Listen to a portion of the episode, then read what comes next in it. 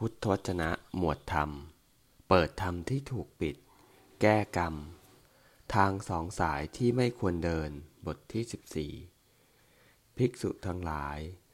มีสิ่งที่แล่นดิ่งไปสุดโต่ง อยู่สองทาง ที่บรรพทิตไม่ควรข้องแวะด้วย สิ่งที่แล่นไปสุดโต่งนั้นคืออะไร คือการประกอบ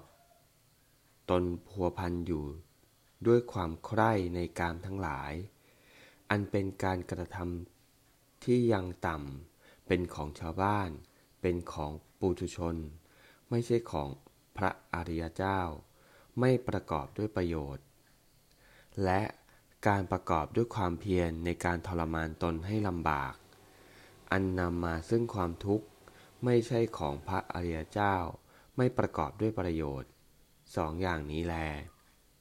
ภิกษุทั้งหลายข้อปฏิบัติเป็นทางสายกลาง ที่ไม่ดิ่งไปหาสุดโต่งทั้งสองอย่างนั้น เป็นข้อปฏิบัติที่ตถาคตได้ตรัสรู้เฉพาะแล้ว